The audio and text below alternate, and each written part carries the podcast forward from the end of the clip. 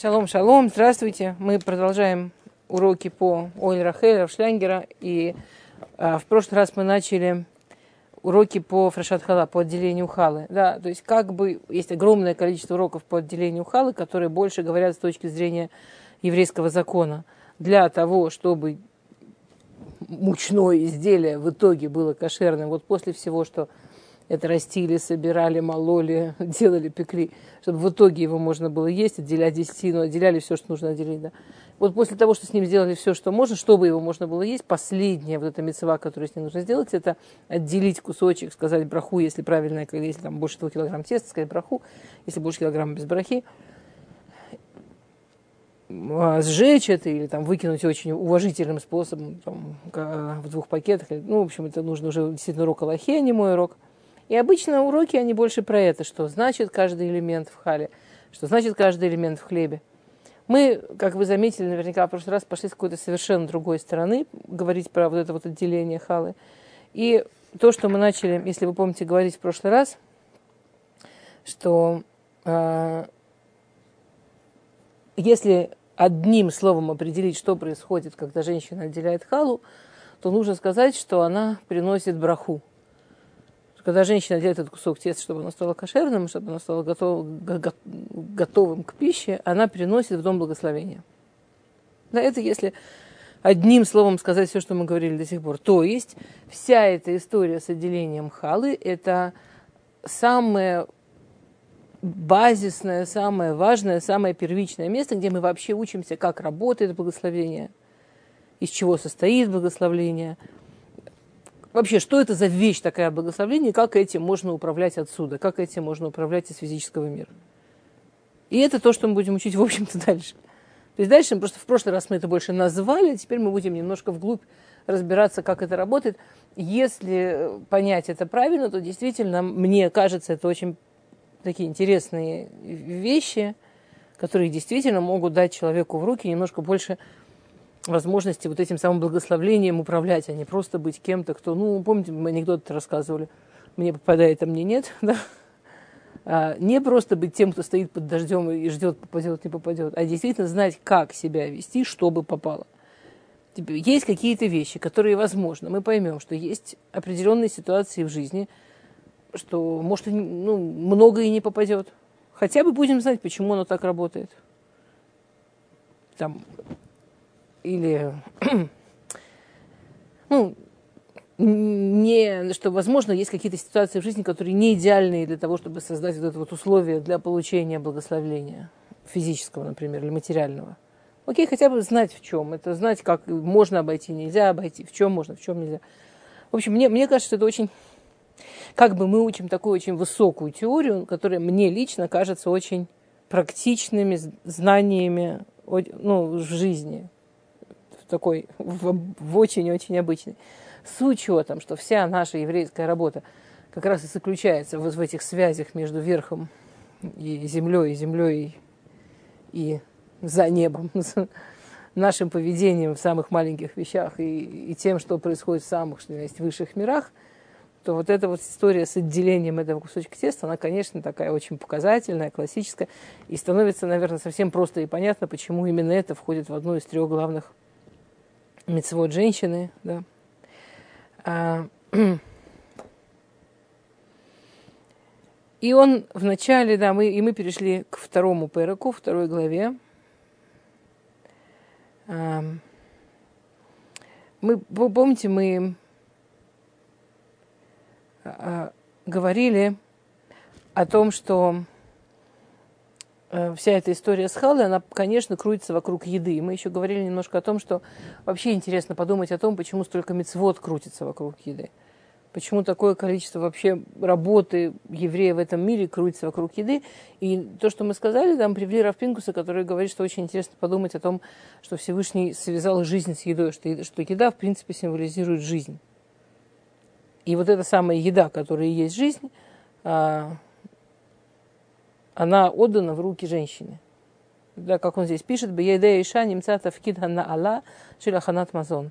Валахен ирауя ля кирбек душат хала». Так как именно в руки женщины передана вся вот эта вот занятость с едой, Не значит, что мужчина не имеет права готовить, понятно. Пожалуйста, welcome, кто хочет. А, очень интересно. Нет абсолютно никакой проблемы с тем, чтобы мужчина готовил. Но что-то в доме должно быть от маминой еды. Что-то в доме должно быть от еды мамы. То есть, скажем, если мужчина готовит и не впускает жену на кухню, она, ей бы хотелось, а он ее... А? Разные мужчины есть. Я, сталкив... я сталкивалась, например, с таким случаем. Это такой острый случай, но я видела подобное, скажем, это такой острый, что каждый раз, что жена пыталась пойти готовить, он стоял рядом и критиковал. Возможно, он это делал действительно не со зла. Он хотел ее научить, он думал, что он делает, знает лучше. У него были всякие свои взгляды на жизнь, всякая своя уверенность в том, как надо. Ну, знаете. А теперь, на самом деле, знаете, все эти анекдоты, есть такой чудный анекдот, как э, э, ну там наоборот, там, значит, муж садится рядом с женщиной на кухне, как ты держишь нож? Прекрати! Ешь быстрее! Ешь, ешь медленнее! Что ты делаешь? Мешай сильнее! Как ты делаешь? Сейчас разложишь все помидоры! А, прекрати! А! Она там несколько секунд этого всего выдержала. Ну и пока она салат делала. Что ты делаешь? Слушай, я не могу, ты сейчас порежешь, я не могу так готовить. Она говорит, а я же машину рядом с тобой вожу. Теперь... В большинстве случаев мы это никто долго не выдерживаем. То есть если представить себе даже ситуацию, что какой-то муж или жена начнут прямо под руку, прям вот активно что-то там диктовать, объяснять. Есть такие... Во-первых, это, конечно, больше проблема женщин, чем мужчин чаще. Я, я больше себе представляю ситуацию, когда жена подсаживается к мужу, говорящему по телефону какой-то важный разговор, начинает ему подсказывать реплики. Или там критиковать тон, которым он говорит. Увереннее, говорю, увереннее. А, но обычно то, что происходит, скажем, если муж даже пытается женщине прямо вот чего-то там такое, ты убираешь не так, ты убираешь не там, ты убираешь там, вот посмотри вот тут. Ну, какое-то время она выдержит, потом говорит, там, не знаю, убирай сам. Ну, в большинстве случаев. Если женщина терпит, что это ей делают каждый раз, так же, как если мужчина терпит, что жена ему все время там в машине диктует, как водить, особенно, естественно, это любят делать женщины, которые водить не умеют. Обычно женщины, которые водить умеют, не лезет мужу под руку во время вождения. Командует, как водить обычно именно женщина, которая водить не умеет. И мало кто долго выдерживает, ну, какое-то время, потом как-то, как-то, как-то договариваются. И если человек это выдерживает, прям вот терпит и терпит и терпит, значит, действительно в этой теме очень, она для него тяжелая, непростая, закомплексована в этой теме, сложности у него какие-то. То есть э, я это к тому, что понятно, что это непрост, непростая история, но есть что-то очень высокое, очень важное в том, что готовит именно женщина. Не в смысле, что нельзя, чтобы мужчина готовил, а в смысле, чтобы надо, чтобы женщина тоже имела возможность кайфануть на кухне. И да, вся эта история с женской готовкой, я не помню, может быть, я рассказывал, не рассказывал. Я рассказывала эту историю про Равдеслера. Замечательная история. Ну, я 120, может быть, 120 раз, не знаю, она такая замечательная. И она настолько про это, да, Равдеслер, когда был очень старый человек, очень пожилой, эм, он э, ночью всегда вставал все равно учиться тикун хацот. А врачи говорили, что ему обязательно, обязательно нужно спать шина шлема, что ему нужно спать целую ночь, ну, там много, большое количество часов. И родственники, когда к нему пытались приставать и говорить, ну давай, тебе нужно спать, он им все время отвечал одну и ту же фразу, вы хотите меня последние сладости решить. Вы меня последние сладости хотите решить? И в какой-то момент он засек, что они его понимают неправильно. Ну, это вообще нормальная тема, понимать неправильно. В общем, какой-то э, момент они его, он засек, что они его понимают неправильно, и что они думают, что для него учить Тору это, это сладость, прямо сладость. Говорит, нет, вы не поняли. Я правда, когда встаю делать тикун хацут, я прямо сладость чувствую. И он им рассказал такую историю, что у них дома было принято, что папа с сыновьями вставал учиться хацот. А мама вставала немножко до них и ставила в печку леках. И когда они вставали, то дом уже был наполнен этим запахом медовика. Прямо в доме запах вот этого вот печного, медового вот так распространялся. А он, когда был маленький мальчик, когда его только-только начали поднимать, там, не знаю, 5-6 лет, когда он маленький был совсем еще, то его никогда не будили учиться ночью. К нему мама подходила и спрашивала, хочешь горячий леках? И понятно, что пятилетний мальчик хотел горячий леках. И она его прямо вот так обнимала с одеялком, прямо с одеялком поднимала из кровати, прямо с одеялком садилась рядом с папой и старшими сыновьями, которые учились, и кормила его крошками леках, пока он слушал, как они учатся. Потом со временем папа начал поворачиваться и там пару фраз с ним говорить. И так постепенно-постепенно он влился и стал учиться. И он говорит, смотрите, я мне столько лет, мне все нельзя. Мне все нельзя. Но когда я встаю учиться на хацот, я во рту чувствую вкус маминого леках. Это немножко про ту историю, про которую мы говорили в прошлый раз, про эту рабанит, которая сказала, зачем ты говоришь ему в уши, говори ему сразу внутрь то, как женщина действует на близких, на дом, на, на, на, на жизнь через еду, это что-то очень особенное. Нет ничего плохого, чтобы муж готовил прекрасно, пусть готовит. Ну, ну что-то, чтобы было у женщины тоже там в радость, в кайф, но чтобы она могла тоже э, туда руки запустить, очень важно. А, поэтому именно женщина, она ей важная, она достойная, она может понять всю святость вот этого понятия хала, вот этого понятия этого отделения, этого теста, сотворения из еды, из теста святости. А, поэтому, да, эта мецва, она отдана. Мецва тафрашат хала, месура лиде иша, бен едеа митхадшот браха, браха хала им шефа киюм лихае адам – им, и поэтому именно в руки женщины отдана вот эта вот мецва халы, вот эта мецва, что через нее в жизнь человека приходит благословение. Теперь очень важное замечание, мне сказали важную вещь, чтобы было правильно понято. Когда мы говорим о благословении, о том, как привести в мир благословения, мы говорим о доме. И мы все время пользуемся термином «женщина в доме» не имеется в виду, что женщина не может выйти из дома. Все, кто сидят тут, каким-то образом вышли из дома, чтобы посидеть тут. Я вышла из дома в разных направлениях, э, постоянно выхожу из дома. А, нет никакой ни святости, ни важности, ни, ни смысла в том, чтобы женщину держать дома.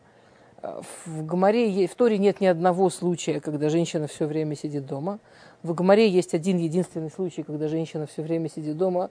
А, знаете его, да? Максимально отрицательный. Нет?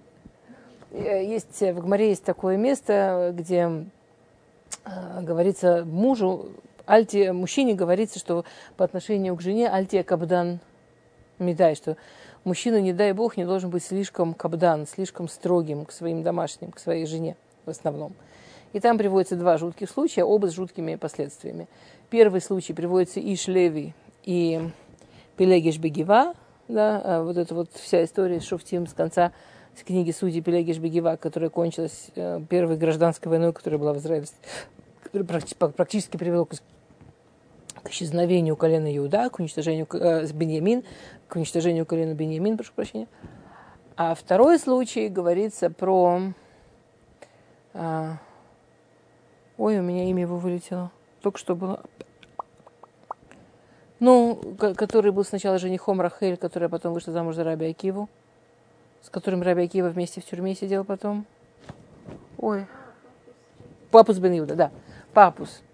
Про Папуса рассказывается там, жуткая история, что он был очень такой строгий с женой, и, и он ее запирал. Его жену звали Мирьям, и вот он ее запирал. Запирал он ее не из каких-то высоких соображений, него целая теория была, почему он ее запирает, про святость дома, про место женщины на кухне, про место женщины, про святость дома. У него была целая огромная теория. В реале, когда Гмара объясняет, почему он ее запирал, Гмара об этом очень мило говорит. Гмара говорит, что э, вот все люди, они делятся на три вида. Вот, скажем, у человека в бокал с вином залетит муха. Все, кто эту Гмару знает, это вот оттуда. Есть человек, который, если ему в бокал вином залетела муха, он выльет часть, в которой муха покупалась, и дальше это вино можно использовать. Есть человек, который, если ему в бокал с вином залетела муха, он все вино выльет. Есть человек, который, если ему в вино залетела муха, он муху вот достанет и еще оближет. Вот папус, он был из людей, которые, если в стакан залетела муха, он и стакан разобьет. Ну, это про, понимаете, это про э, насколько человек ревнючий, насколько человек брезгливый. Что, то есть, это история про то, что ревность, на самом деле, она из, из, из того же места, откуда брезгливость. И, и, и если человек слишком ревнивый и слишком брезгливый, он должен понимать, что это нет здоровья. Ну, не надо к этому теории подбивать. Это нет здоровья. Человек, который, если стакан залетела муха и вино выльет, и стакан разобьет, это нет здоровья. В общем, он запирал, запирал жену, да запирался, что она родила, как известно всем, это страшная история от соседа, ну, не от него. Ну, и спор от кого именно. И вот назвали Ешу. И дальше все знают, что было. Да. И, то есть он, а проблема, что этот нехороший человек редиска, он когда узнал, что жена беременна, а он был, он бизнесом занимался, когда точно не могла быть беременна от него, запертая такая. Он из этого дикий шум поднял, страшный скандал. То есть получилось, что Ешу родился не просто мамзером, про которого все знали, но еще таким мамзером с диким скандалом, про которого все знали. Конечно, у него было очень тяжелое там детство, и, конечно, он там жениться нормально не мог и так далее, и так далее. Такой известный мамзер. И что из этого... Мамзер, вы знаете, да, человек, кто там не может жениться на обычной еврейке, только на мамзерке или на женщине, как, э, которая приняла гию рабов. В общем, там... А, а ему это все было очень больно обидно. Он решил, что лучше вообще не жениться. Ну, в общем, до сих пор некоторые люди расплачиваются с тем, что папа с Бен Иуда тогда скандал поднял вся эта история, потому что мужик думал, что женщина должна сидеть дома. Изначально в этом была проблема. А? То есть понятно, что... Но, но, если мы говорим про то, что человек жив, то мы обязаны говорить про внутренние органы. Если мы говорим про то, что человек живет, мы должны говорить, что у него есть сердце, которое дает возможность, чтобы человек жил. Если мы говорим о том, что человек думает, мы обязаны говорим о том, что у него там внутри есть мозг, который думает. Если мы говорим о том, что человек чувствует, мы обязаны о том, что у него есть душа, которая связана с Богом. Я не могу врать, что там человек, он весь снаружи, вообще не соприкасаясь с тем, что на самом деле это потому, что у него сердце бьется. Когда мы говорим о каких-то вещах, как это работает в большом мире, мы должны говорить, а что за, а как сердце-то бьется – это то, о чем мы говорим. Когда мы говорим о благословении, сердце благословения бьется внутри дома, в мецве фрашат хала, в мецве отделения хала. Это то, как это работает. И это работает именно дома. Мне трудно представить, честно вам скажу, но меня спросили вопрос, поэтому я на, самом, на всякий случай подчеркиваю. Мне трудно представить логику что если браха приходит из дома, значит, давайте на всякий случай из дома никого не выпустим. Ну, ну, как бы, у меня, для меня эта логика не очень логично выглядит, но на всякий случай я проговариваю. Это никакого отношения не имеет к тому, что нужно сидеть дома. Что да, в личной работе женщины, вот скажем, в личной работе мужчины очень важно, чтобы для него главным была учеба Торы. Даже если по его жизненным обстоятельствам он может учить Тору только час в день, но кто он такой? Скажем, э, да, это есть Мишнава, вот, Асетурат Кева, сделай Тору своим постоянным. И там Перуш говорит, что может быть человек, что учится час в день, остальное время работает. А может быть человек, который работает час в день, а все остальное время учится. И мы не знаем, у кого Тора Кева, мы не знаем, для кого Тора главное.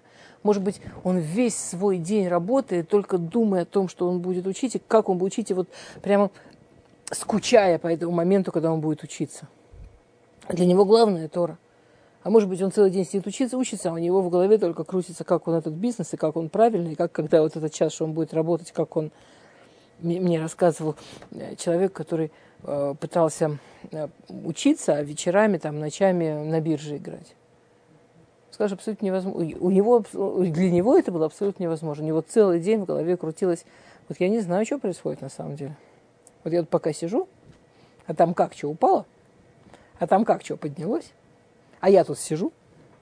Ну, он прям уже дрожал, пока он открывал этот компьютер, чтобы посмотреть, что там происходит. Точно так же женщина должна сделать свой дом своим постоянным. Мы можем ездить, и мы можем бегать, и мы можем все что угодно, но центр нашей жизни очень важно сохранить, что это именно семья, что главное отношение с мужчиной – это отношение с мужем, главные отношения, в которых я отвечаю, в которых проявляется моя ответственность, это отношения с детьми. И это решит огромное количество разных наших возможных проблем. К идее с запиранием женщины дома, я думаю, это не имеет вообще ничего общего, близкого, похожего и даже эхом. Но на всякий случай – я очень вам благодарна за любые вопросы, за любые вот эти вот уточнения. Это не значит, что у меня есть надежда, что все равно прям все правильно все поймут, но это дает немножко больше шансов. Дай Бог. Окей. А,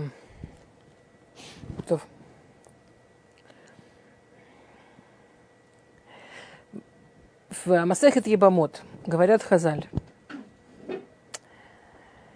Раби Йоси, Раби Ильяу Амарлу. Значит, встретил Раби Йоси Илья Уанави и говорит ему, написано а Селу Эзер, написано в Торе, да, в начале, в Север написано, что когда Всевышний творит женщину, он сделал женщину Эзер Кенегдо, помощницей против него. И все. И, конечно, огромное количество рабаним об этом пишет, что значит Эзер Кенегдо, что значит, что женщина помощница мужчины. В смысле, как это понять? Типа есть такой важный мужчина, и есть такая помощница. Разные помощники есть у человека. Э, тут собака, чтобы охотиться, тут миксер, чтобы взбивать, тут жена даже что-нибудь хорошее сделает. Знаете, как, как это реклама? Твой главный помощник на кухне. Жена. Что, за, что за помощница? Ну, ну, мы человек или мы помощница? И, и, а еще и коннегдо, еще она и против него помощница. Да, этот миксер твоя главная помощница на кухне, но может и взбунтоваться. Илья Унави очень интересно ответил. Илья Унави отвечает так. Ну, понятно, что это я, ну, понятно, что это не так. понятно, что не в этом смысл, да. это, это был сарказм. А, написано, да. Амарло, говорит ему Ильяу. Адам мы вихитим, хитим косес, пиштан, пиштан ловеш, Ло немцет мейрает и маамидаль раглав. Говорит ему Илья Анави. Мужчина может принести пшеницу. Потом он будет эту пшеницу грызть. Мужчина может принести лен. Он потом будет одевать себя, обматывая в этот лен. Она освещает его глаза, и она ставит его на ноги. То есть понятно, что Илья говорит какую-то абсолютно другую вещь, да? А, он говорит, что вот это вот создание человека, Ишва и Шабарау, мужчина и женщина сотворил их, это вот создание, которое целиком называет человек мужчина и женщина, у нас есть абсолютно разные работы в этом мире. И только когда эти работы соединяются, получается что-то ценное. Потому что, в принципе, так же можно было написать про женщину. Женщина умеет отделять халу. Из чего? Из чего? Женщина умеет делать одежду. Из чего? Точно так же, как можно себе представить мир, в котором мужчина и посадит, и вырастет, и перемолит, и сделает хлеб. Точно так же можно такой же мир представить себе для женщины. Проблема, что в этом мире ни у мужчины, ни у женщины не останется очень много места для того, чтобы, для того, чтобы использовать эту жизнь, этот мир, для того, ради чего они сюда пришли. Получится, что все их, вся их жизнь, все их время, все их силы уйдут собственно на то, чтобы вот этот процесс целиком отработать. В Улам Тикни, вот в этом самом мире, в котором в картинка есть папа, мама, это называется семья, есть часть работы у мужчины, часть работы у женщины – метафорически мы это говорим про физические вещи. Понятно, что это не обязательно физические вещи, не только физические вещи. И когда каждый делает свою часть работы, получается что-то целое общее, с чем, собственно, и нужно работать. И очень важно понимать, в чем часть мужчины, для чего создан мужчина, и в чем часть женщины, для чего создана женщина. Бадеврей ляу захур летов. Нишкап лейнену хилук магути бен авудат ашем. Шели иш лавдат ашем шели иша. Да, то есть это то, что он пишет. Есть качественная разница в том, в чем заключается работа, духовная, высокая работа мужчины и духовная работа женщины. Ишме вихитим минасаде.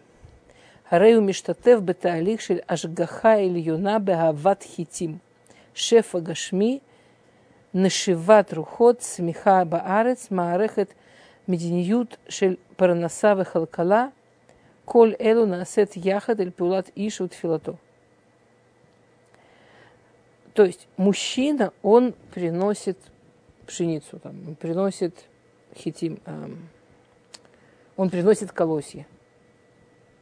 Его работа в том, чтобы взять зерна и вырастить из них.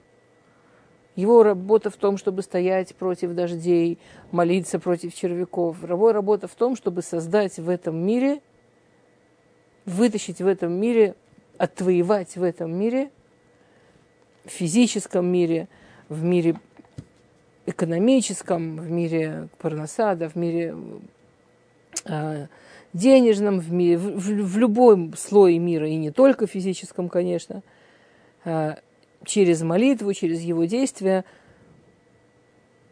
воз, возможность существования. Из чего создавать дальше, из чего работать дальше. Гам хвото руханичель иш немцет бамаареха челеват хитим минахуц. Шам элав литакен маасав бьешеру багдуша, аль едея муната тура у мицвод – Милавимет Масав. Точно так же работает его духовная работа. Он приносит снаружи, он узнает себя снаружи. Он работает над своими качествами, понимая, что, над чем нужно работать, исходя из тех войн, которые им переживает снаружи. Это то, что показывает мужчине, что, с чем ему нужно работать, что ему нужно менять, что ему нужно увеличивать. Я не верю, что есть такой мужчина в мире, который сидит дома, обнаруживает, что он там, не знаю, что он может дома уже не так. Не так посмотрел на жену и начинает упорно над этим работать. Или что жена ему сказала, вот ты недостаточно с нами время проводишь, он прям страшно офигел от ужаса и бегом. Это ясно, что мужчина может поменяться, но обычно для того, чтобы поменяться, он услышал, какую, услышал какие-то вещи снаружи, увидел какие-то вещи снаружи, с ним что-то произошло снаружи. И вот тогда у него падает Асимон. И тогда он понимает, что вообще что для мужчины это очень тяжелая работа, что дом это важно, потому что его-то заход снаружи. Он не через дом живет. Для него дом это место, где он сил должен набираться. Он туда не работать идет. Он туда идет как раз отдышаться, отдохнуть. Это то, что всегда убивает женщину. Так, женщина такая бежит с работы на главную работу она такая вся там накачать себя. Там женщина, которая приходит домой и чувствует усталость, она прям возмущена собой. Она потом идет на урок и ищет, в чем же причина, что не так, как, как же так, мне дома надо столько сил, а я дома там вырубаюсь. Женщина идет домой, знаешь, что там у нее сейчас ого-го, и находит там мужа, который он отдыхать пришел. И, я такой, очень тяжелое непонимание между мужчиной и женщиной. Он пришел отдыхать. Она вообще не понимает этого слова, как дома отдыхать. Дома отдыхать? Это... Да. Что?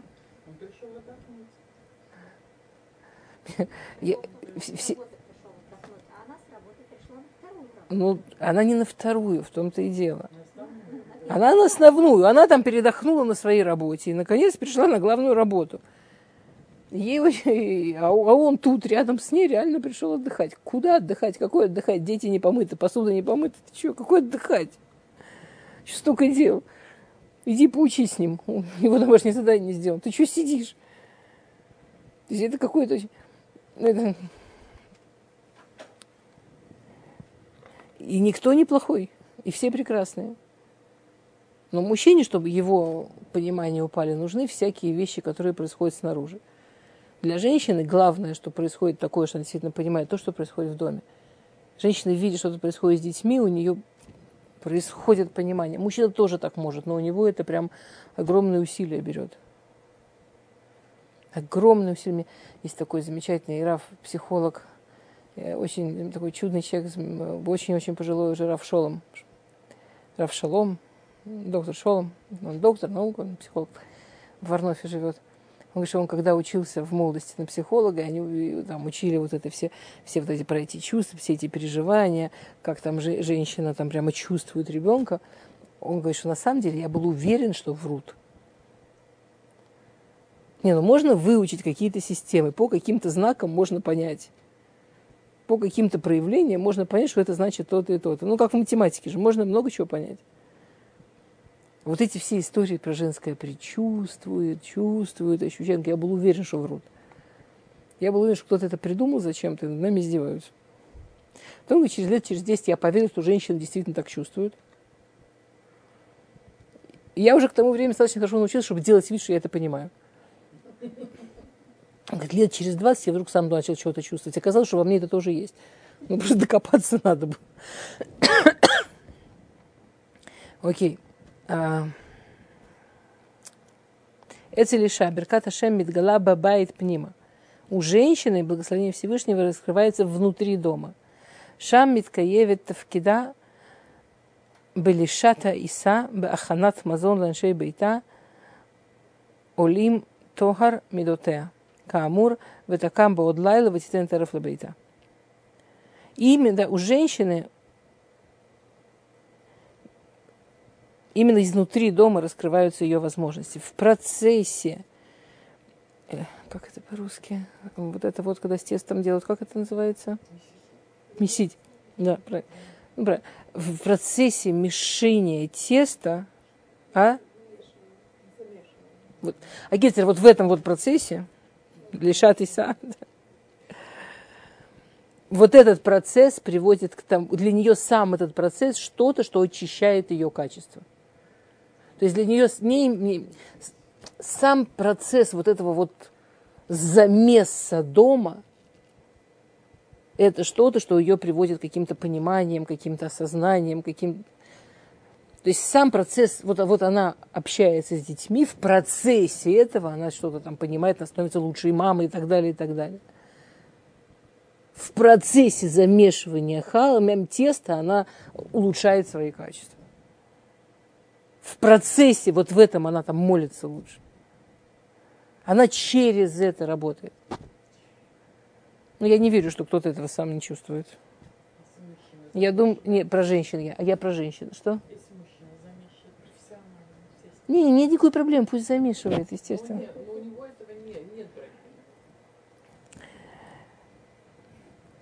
Ну, наверное, есть разные мужчины, но в основном Мужчина может делать, в принципе, прекрасно, профессионально. Есть очень разные подходы. Опять, я, я не говорю, что все мужчины такие, все женщины такие. Мы вчера с мужем говорили, а, я, я сказала мужу, что если какой-то отдых, то вот я прямо хочу отдохнуть. Вот я все, что хочу, вот прямо отдохнуть.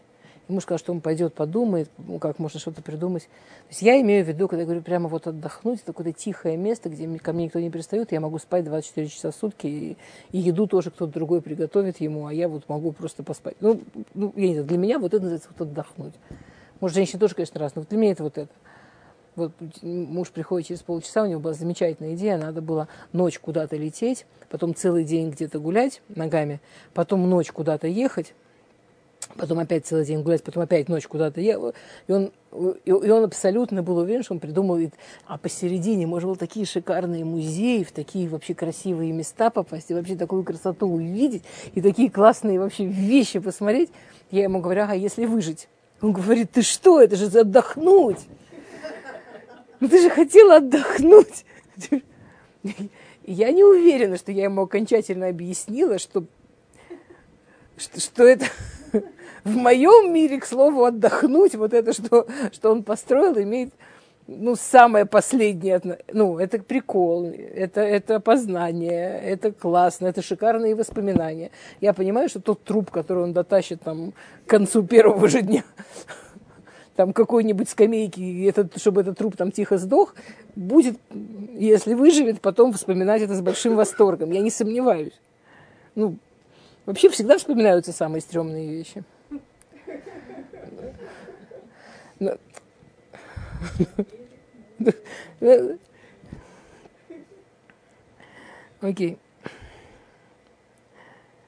Бамарехет зошеля баит магия и шала и мунаулик душа.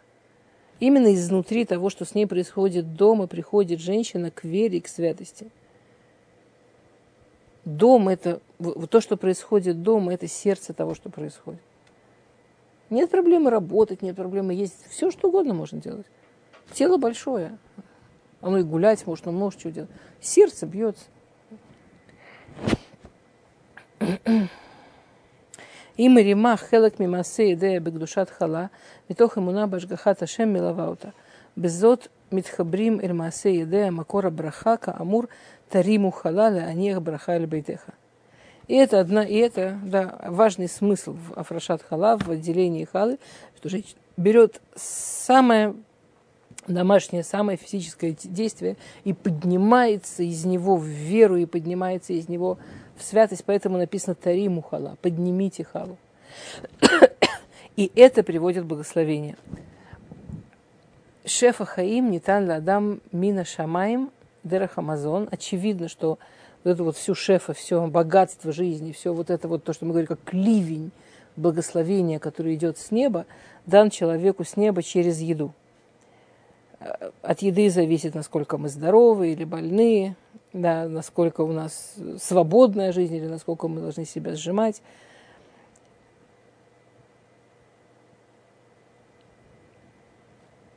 Иша мафила аликен маарехет зуна путахат от шефа ахаим. И, и так как это дано в руки женщины, понятно, что у женщины вот этот самый ключ к тому, чтобы спускать вот эту шефа, вот эту вот шефа и вот это изобилие в жизни своей семьи и в этот мир вообще. А, то есть, а, Зоакара Амитхадешет Бафрашат Хала Шутафучель Ашгаха Ильюна Бамасе Адам Шабабайт Баакара Зу Аф Актанот Шелябайт Митромемот Ламасе Амикаблим Эт Бирката Шхина. То есть, у женщины есть некая работа изнутри дома, изнутри самой-самой привычной будничной жизни, как, знаете, вот как крючком. Самый, вот, чтобы что-то связать крючком, да, нужны очень маленькие петельки. Нужно каждую, каждую петельку и что-то с ней сделать. Вот работа женщины, она как будто подхватывает самые маленькие петельки физических вещей, наполняет их духовным и связывает их с духовным, и связывает их с содержанием, с тем, ради чего вообще Всевышний этот мир создал. Где все время делает вот эти связи. А эти связи, это и есть как раз то, через что в мир приходит благословение. Не просто благословение, а прям изобилие, прям шефа.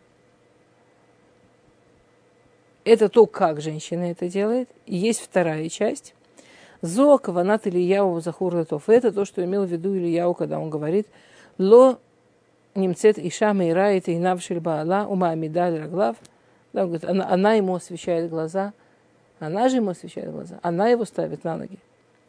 То есть, и тут получается такая интересная идея.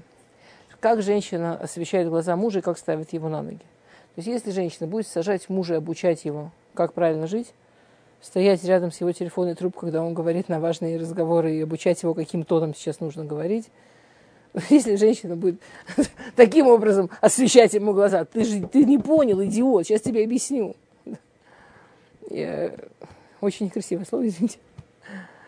Или хасва халила, не дай бог, да. Или там заставлять его что-то делать пинком. Это не то, что имел в виду Ильяу. Женщина освещает глаза мужа, освещает глаза своих детей, освещает свои глаза через, через вот эти вот маленькие-маленькие постоянные постоянные действия в доме. Через то, какой едой она их кормит, через то, с каким лицом она их принимает, через то, как она ему улыбается, каким она его видит, какой свет она ему посылает. И получается, что мы узнаем про браху несколько вещей. Во-первых, мы узнаем про браху да, что браха, она при, приходит в том месте, где физический мир плотно связывается с духовным, плотно связывается с высшим миром. А эти связи происходят как раз через то, что женщина делает, через маленькие-маленькие вещи именно в доме. А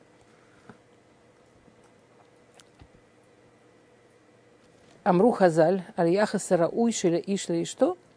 Мы тут начинаем что-то, что не знаю, сколько мы успеем. Есть какие-то вещи, вы аккуратненько это слушайте, потому что, ну,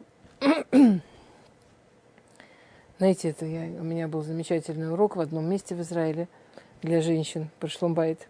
Они выдержали урока 2-3, а через 2-3 урока женщина встает, она говорит, а все остальные так, знаете, поддерживают. Она говорит, я вообще не понимаю, зачем мы сюда приходим. Мы пришли, чтобы вы нам объяснили, как сделать так, чтобы мужья себя правильно вели. А вас послушать, так это мы должны меняться. Но мы же и так хорошие. Не, такой нормальный да, подход. Очень прикольно. Но выдержали несколько уроков пока, пока революцию попытались устроить. То есть они думали, что сейчас им расскажут всякие манипуляции, как правильно манипулировать мужем, чтобы он а им рассказывают, как над собой работать. Очень обидно. Вообще не ожидали такой подлости. А мы сейчас будем что-то читать, что э, есть, есть такое очень тяжел, тяжелое место, да, знаете, там есть всякие книжки написаны, там для мужей женам не читать, для жен мужчинам не читать. Чего не читать? Потому что такой ецерара. Если бы там не было так написано, даже когда так написано, мы читаем. А если бы не было написано, даже стыдно бы не было. Потому что то, что книжка для жен, я не верю, что много женщин бы читала. А вот там, где написана книжка для мужчин, я думаю, все бы женщины наизусть выучили, чтобы цитировать. Не, да, написано. Ты вообще читал? Что ты себе думаешь, да? Я помню, я, моя, одна из моих са, я, я когда-то много лет назад э, была мадрихат колод, я готовила невест к свадьбе. И, ну, прям много лет назад. Много-много. И я в Захите, я удостоилась там те 15 лет, что я это делала, Баруха Шам научить много колод. И, одни, и вот у меня было две самые первые мои невесты, которые, от которых я очень многому научилась, конечно. Одна из них, значит, мы с ней первый урок, и меня так научили, я так делала всегда. Первый урок был про шломбайт, про то, как правильно относиться к мужу, какие качества развивать в себе, чтобы значит, получилось построить семью. Значит, я эту руку дала, на следующий день она приходит с бумажкой, говорит, значит, так, я все записала, я проверила, по-моему, мой жених не соответствует вот этому, этому, этому. То есть она про эти качества даже не думала думать про себя. Она сидела как с табличкой, себе думала, или ее жених это все делает. То есть сразу такой честный взгляд туда. Я к тому, что мы сейчас прочитаем что-то, что я очень стараюсь, чтобы на моих уроках не звучало, что-то про обязанности мужа, вот не, не вцепляйтесь за это, давайте разберем до конца, потому что это очень глубокая идея. Звучит она сначала так простоватенько, мило, но простоватенько. А вот когда мы ее до конца разберем, будет интересное что-то. Не знаю, ли мы сегодня разберем, и чуть-чуть долговатенько разбирать, но максимум в следующий раз разберем. Амру хазаль яхатра уй шель иш иша. Значит, баба Митсия. В Гмаре баба Митсия написано, как должен мужчина относиться к женщине. Лулама е адам загир бы квудо иша всегда пусть будет человек очень осторожен, бахвода и что, бахвода и что, об уважении к своей, э, всегда человек должен быть очень осторожен э, во всем, что касается уважения к жене. Шиэйн браха шруя бетоху бейтошель адам, эла бе авур и что. Потому что благословение находится в доме человека только беавур из-за жены. Шинеймар, как сказано, Лаврам и Тив Бавура. Аврааму он получил весь тов, гейтив, да, все это, все богатство он получил, Баавура из-за Сары. А, то есть, ну давайте дочитаем Гмару. Ваэйну де Амар, Лаураба Левней Махза. Ой, ладно. То есть, неважно. То есть оттуда то, что, то, что мы учим, а, уважение к женам приводит к богатству. Окей? То, что отсюда учится, что уважение к женам приходит к богатству. Я не то, что я прямо имею против, чтобы все эти женщины быстро написали, как большой плакат и повесили прямо напротив кровати мужа, чтобы первое, что он видел, когда открывает глаза. Не, я ни на что не намекаю, но если ты хочешь успеха в бизнесе, и я тут ни при чем, это написано где, где, где, Бабимити, это написано в Талмуде, я тут при чем. Просто хотела, чтобы никто не забыл. А, Какая работа у женщины в этот момент? Окей, минуту. Давайте, давайте. Это же зависит еще от женщины. Нет. Тоже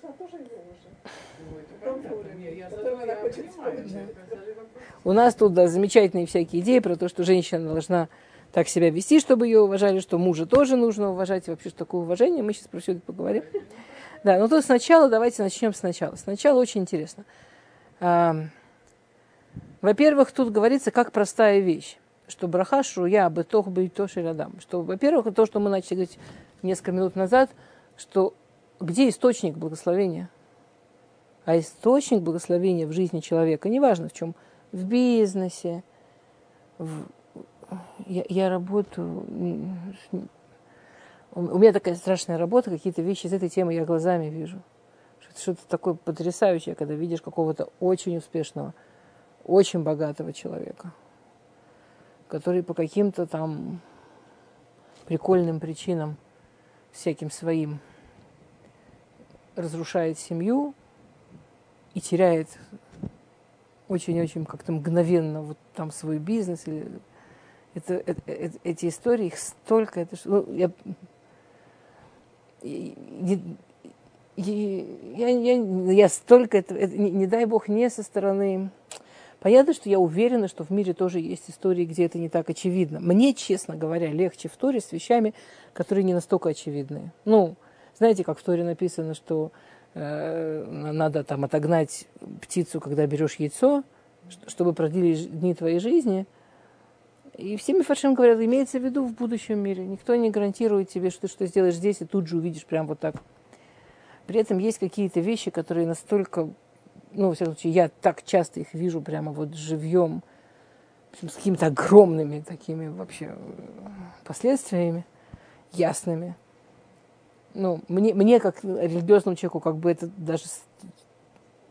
Да, ну, как бы, потому что если бы Всевышний даже это не делал настолько очевидно, это бы ничего не поменяло. Ну, тогда бы это говорило про какие-то, не знаю, про какую-то другую браху, которую мы глазами не видим. Мы же не обязаны все глазами видеть. Но есть вещи, которые вот прям невозможно ну, не знаю, непонятно, как не увидеть. И непонятно, как не понять. А, то есть первое, что он говорит, что благословение его, вот это самое сердце, про которое мы говорили, его мотор, он именно в доме. Раз. Теперь благословение идет через мужчину. Это вся эта история, про которую мы говорили, про то, что он приносит хитим, он приносит э, колосья. Пока он не принесет колосья, муку сделать не с чего. Пока он не принесет муку, месить халу не с чего. Совсем как бы женщина не была прекрасна в умении замешивать. Пока он не принесет нити, шить одежду не с чего. Как бы она ни была великолепна в смысле сшить. То есть браха приходит через мужчину. Ну, мы, мы сейчас подробнее об этом поговорим. Но приходит Баавурыш, оно приходит из-за женщины. То есть мы про браху тут понимаем несколько вещей. Во-первых, бьется она, приистекает она, источник брахи. Вот, вот если, да, вот если видеть браху как источник, вот бьет ключ этот, он именно из дома, он бьет мужчине для женщины, из-за женщины, и очень зависит от их отношений мужчина должен уважать женщину, чтобы было благословение. То есть каким-то образом вот эта вот возможность получить благословение очень сильно зависит от... Не просто есть мужчина, есть женщина, у них есть дом, полилось. А очень сильно зависит их, от их отношений. А,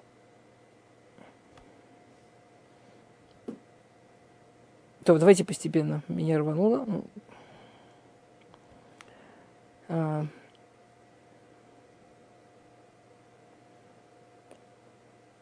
На самом деле, конечно, все как бы с этим надо разбираться. Это не очевидно, почему именно уважение к жене это то, что приносит физическое благословение.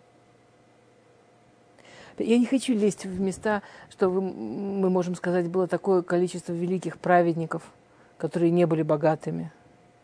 Ну, понятно, что благословение каждому человеку оно по-своему и дается, и по-своему, возможно, нужно. Деньги – это огромная работа.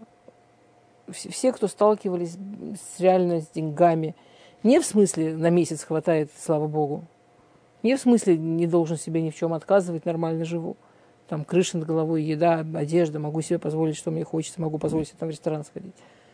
Или там поехать отдыхать, если не смогу отбиться. Ну, а в смысле вот деньги, вот прям суммы огромные денег, это работа. Это, это, это огромная занятость, это огромная работа.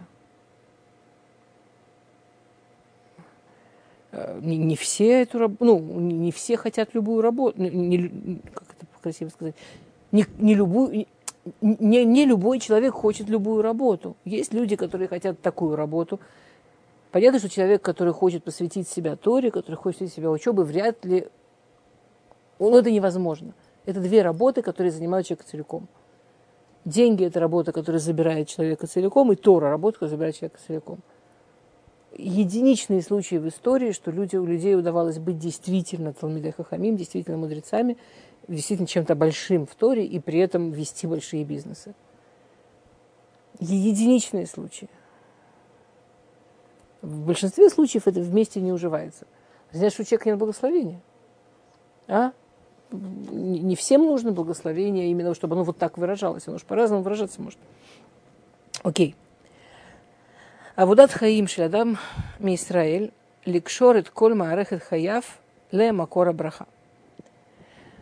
Жизненная работа любого человека в, в Израиле, любого, любого еврея, это максимально привязать от слова вязка, от слова вязать, ну вот от того самого понятия, про которое мы только что про крючок рассказывали, да, привязать свою жизнь к источнику благословения.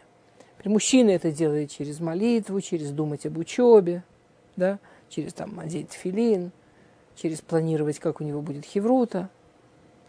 Женщина это делает через то, что тесто месяц, через то, что ребенка одевает, через, через то, что смотрит, как там дети между собой разговаривают и так далее, и так далее. А, Ми беркат маавир шинама инай. Ад берката мапиль хивлей шейна.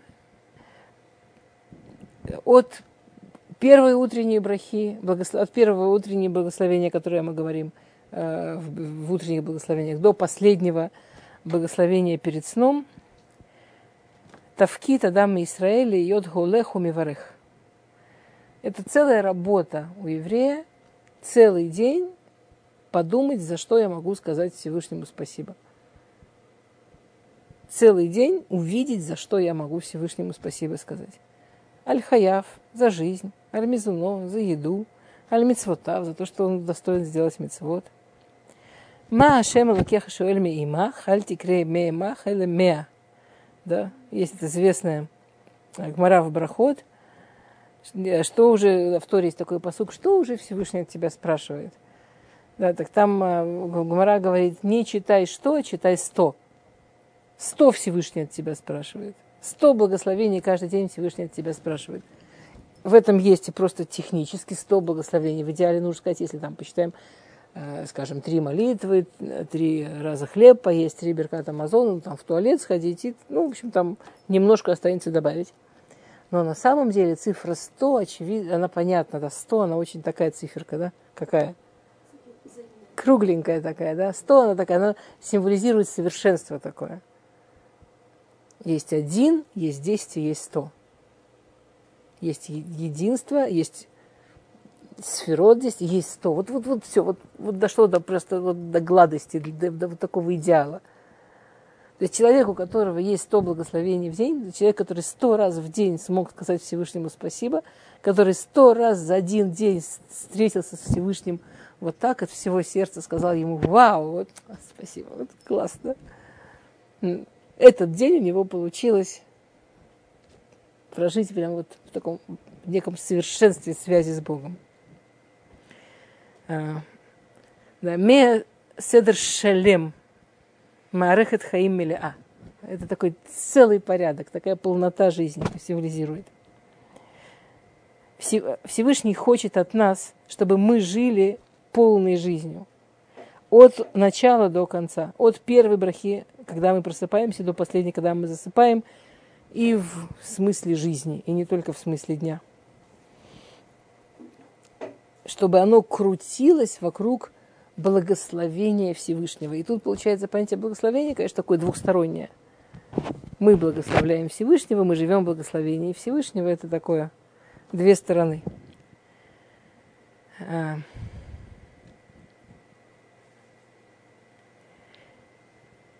И так начинается история еврейского народа. Еврейская, история еврейского народа начинается с того, что Всевышний говорит Авраам Авину, «Лех лехами арцеха», да, иди из своей земли, из э, своей родины, из дома своего отца, и за это обещает ему четыре обещания. И очень интересно, что все четыре связаны с благословением. Аварехехава и Гадлашемеха, я тебя благословлю, и ты станешь известным великим человеком. я браха, и ты сам будешь брахой. То есть люди будут говорить, что бы у тебя было, как у него, слушай. Ну вот он, вот, вот, вот, что бы у тебя в жизни, как у него сложилось. Веврехеха и варех мигалхеха арур – и тот, кто тебя благословляет, будет благословен, а тот, кто тебя проклинает, будет проклят. Да, даже вот просто человек, который тебе желает добра, с ним все будет хорошо. Как будто вот браха от тебя будет прям перекатываться к другим тоже. В неверхубах окольмишь похода Адама. И тобой благословлятся все семьи земли. Сегодня это очень легко видно, как Авраама благословились все основные семьи земли. Христиане уверены, что они – вовсю благословились Авраамом, мусульмане уверены, что они вовсю благословились Авраамом. На кого не посмотри, все благословились Авраамом. Я в скобках скажу, мы сегодня уже не успеем, это вопрос, которого мы, наверное, начнем в следующий раз. Э, Всевышний что Аврааму обещает? Благословение. Что у него будет благословение. Теперь могло бы это звучать, например, так. Значит, так, Авраам, четыре, четыре давай, сейчас, четыре благословения тебе. С бизнесом будет вообще завались. Там детей будет много. А, здоровья куча. Какие, какое еще могут благословения? Ну и вообще, все, что ты делаешь, у тебя будет сплошной успех. Что трудно придумать, чтобы все благословения были вокруг него? А что Всевышний говорит? Посмотрите, он, он, он вообще что-то немножко другое говорит, когда он говорит про благословение. ты будешь брахой, ты, ты, ты, ты будешь брахой. Ты сможешь благословлять. Люди будут благословляться, вообще только вот желать, чтобы с ними было как с тобой. Люди будут прямо через тебя благословение получать. Ну, просто очень интересный взгляд на браху из глаз, из глаз Всевышнего. На самом деле, все, что мы перечислили, в смысле там чтобы все было круто, оно как-то там по, по, по мелочи входит. Ну, ну, наверное, человек, которым все будут говорить, вот чтобы тебе, как у него, наверное, у него там и с бизнесом хорошо, и с детьми, и с деньгами, и с удачей, и с здоровьем. Наверное, там у него все нормально. Вряд ли кто-то возьмет социальный случай и будет желать другому человеку. Это просто в скобках, пока мы про это поговорим. Я бы хотела последнее, чтобы мы все-таки успели еще небольшую информацию про браху. Авуда и судит зот лицор хаим мицурафим лемакора браха и намит каемет эл аль едей байт Исраэль. Коль миши эн ло иша шару или ло браха. Сейчас я дочитаю и переведу, сейчас строчку прочитаю и все переведу и объясню. Зои даркашеля браха. Шеэйни умедет бияд ехид лацмо. Эле Шемицтареф Элея Микабель, Веадам Наасад Цинор Лешефа. Сейчас мы это прочитаем, в следующий раз мы с этого начнем. Как мы уже сказали, базисная работа любого еврея – это создать такую жизнь, которая настолько связана с источником благословения, что вот это благословение, оно само по себе просто вытекает и в его жизнь, через него вообще в мир. Да? Интересно, что повсюду мы все время тыкали дом, дом, дом, дом, семья, семья, муж, жена, муж, жена. И он приводит браху в ебамот. Коль Миша Энлуиша, человек, у которого нет жены, шаруй лело браха. Мужчина без жены, шаруй лело браха. Живет без благословения. И дальше он говорит потрясающую мысль, последнюю, которую мы сегодня скажем, не успев объяснить, но будет классно, если вы про нее подумаете, и мы в следующий раз уже на вскопанном поле будем об этом говорить. Зои Даркашель Браха. Вот так, заключая, вот так работает благословение. Природа благословения работает так. Оно в принципе не работает для человека, для сам, на человека для самого себя.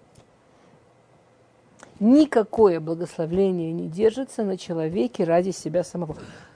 Только если человек делает из себя цинор, а, канал, через который благословление проходит, чтобы передаться кому-то, а теперь вспоминаем, чем мы сейчас только что удивлялись, как именно благословляет Всевышний Авраама, вот только так человек может остаться тем, кто благословение получает. Я, я, вот, я не буду сейчас дальше объяснять, но я вам скажу, что меня каждый раз потрясает. Откуда об этом все знают? Если вы посмотрите на любого реального миллиардера, какие деньги они тратят на благотворительность? Все богатые люди, которые удерживаются своим богатством, они какие-то сумасшедшие деньги тратят на благотворительность. Все. Это что-то потрясающее. На самом деле, ну, а, все социальные проекты в Америке это, это, это частные деньги каких-то богатых людей. Ну, не все, но огромный-огромный процент. Огромный. Это почти никогда не государственные деньги. Это что-то сумасшедшее. Все страны, например, в России, где богатые люди пытались жить, не давая никуда свои деньги, оставляя себе. Там эти миллионеры менялись как, как, как опавшие листья. Богатые, не богатые, богатые, не богатые, богатые, не богатые.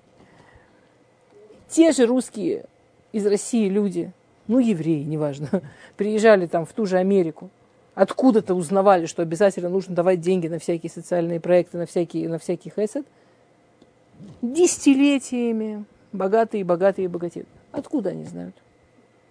Вот это вопрос, на котором мы остановимся.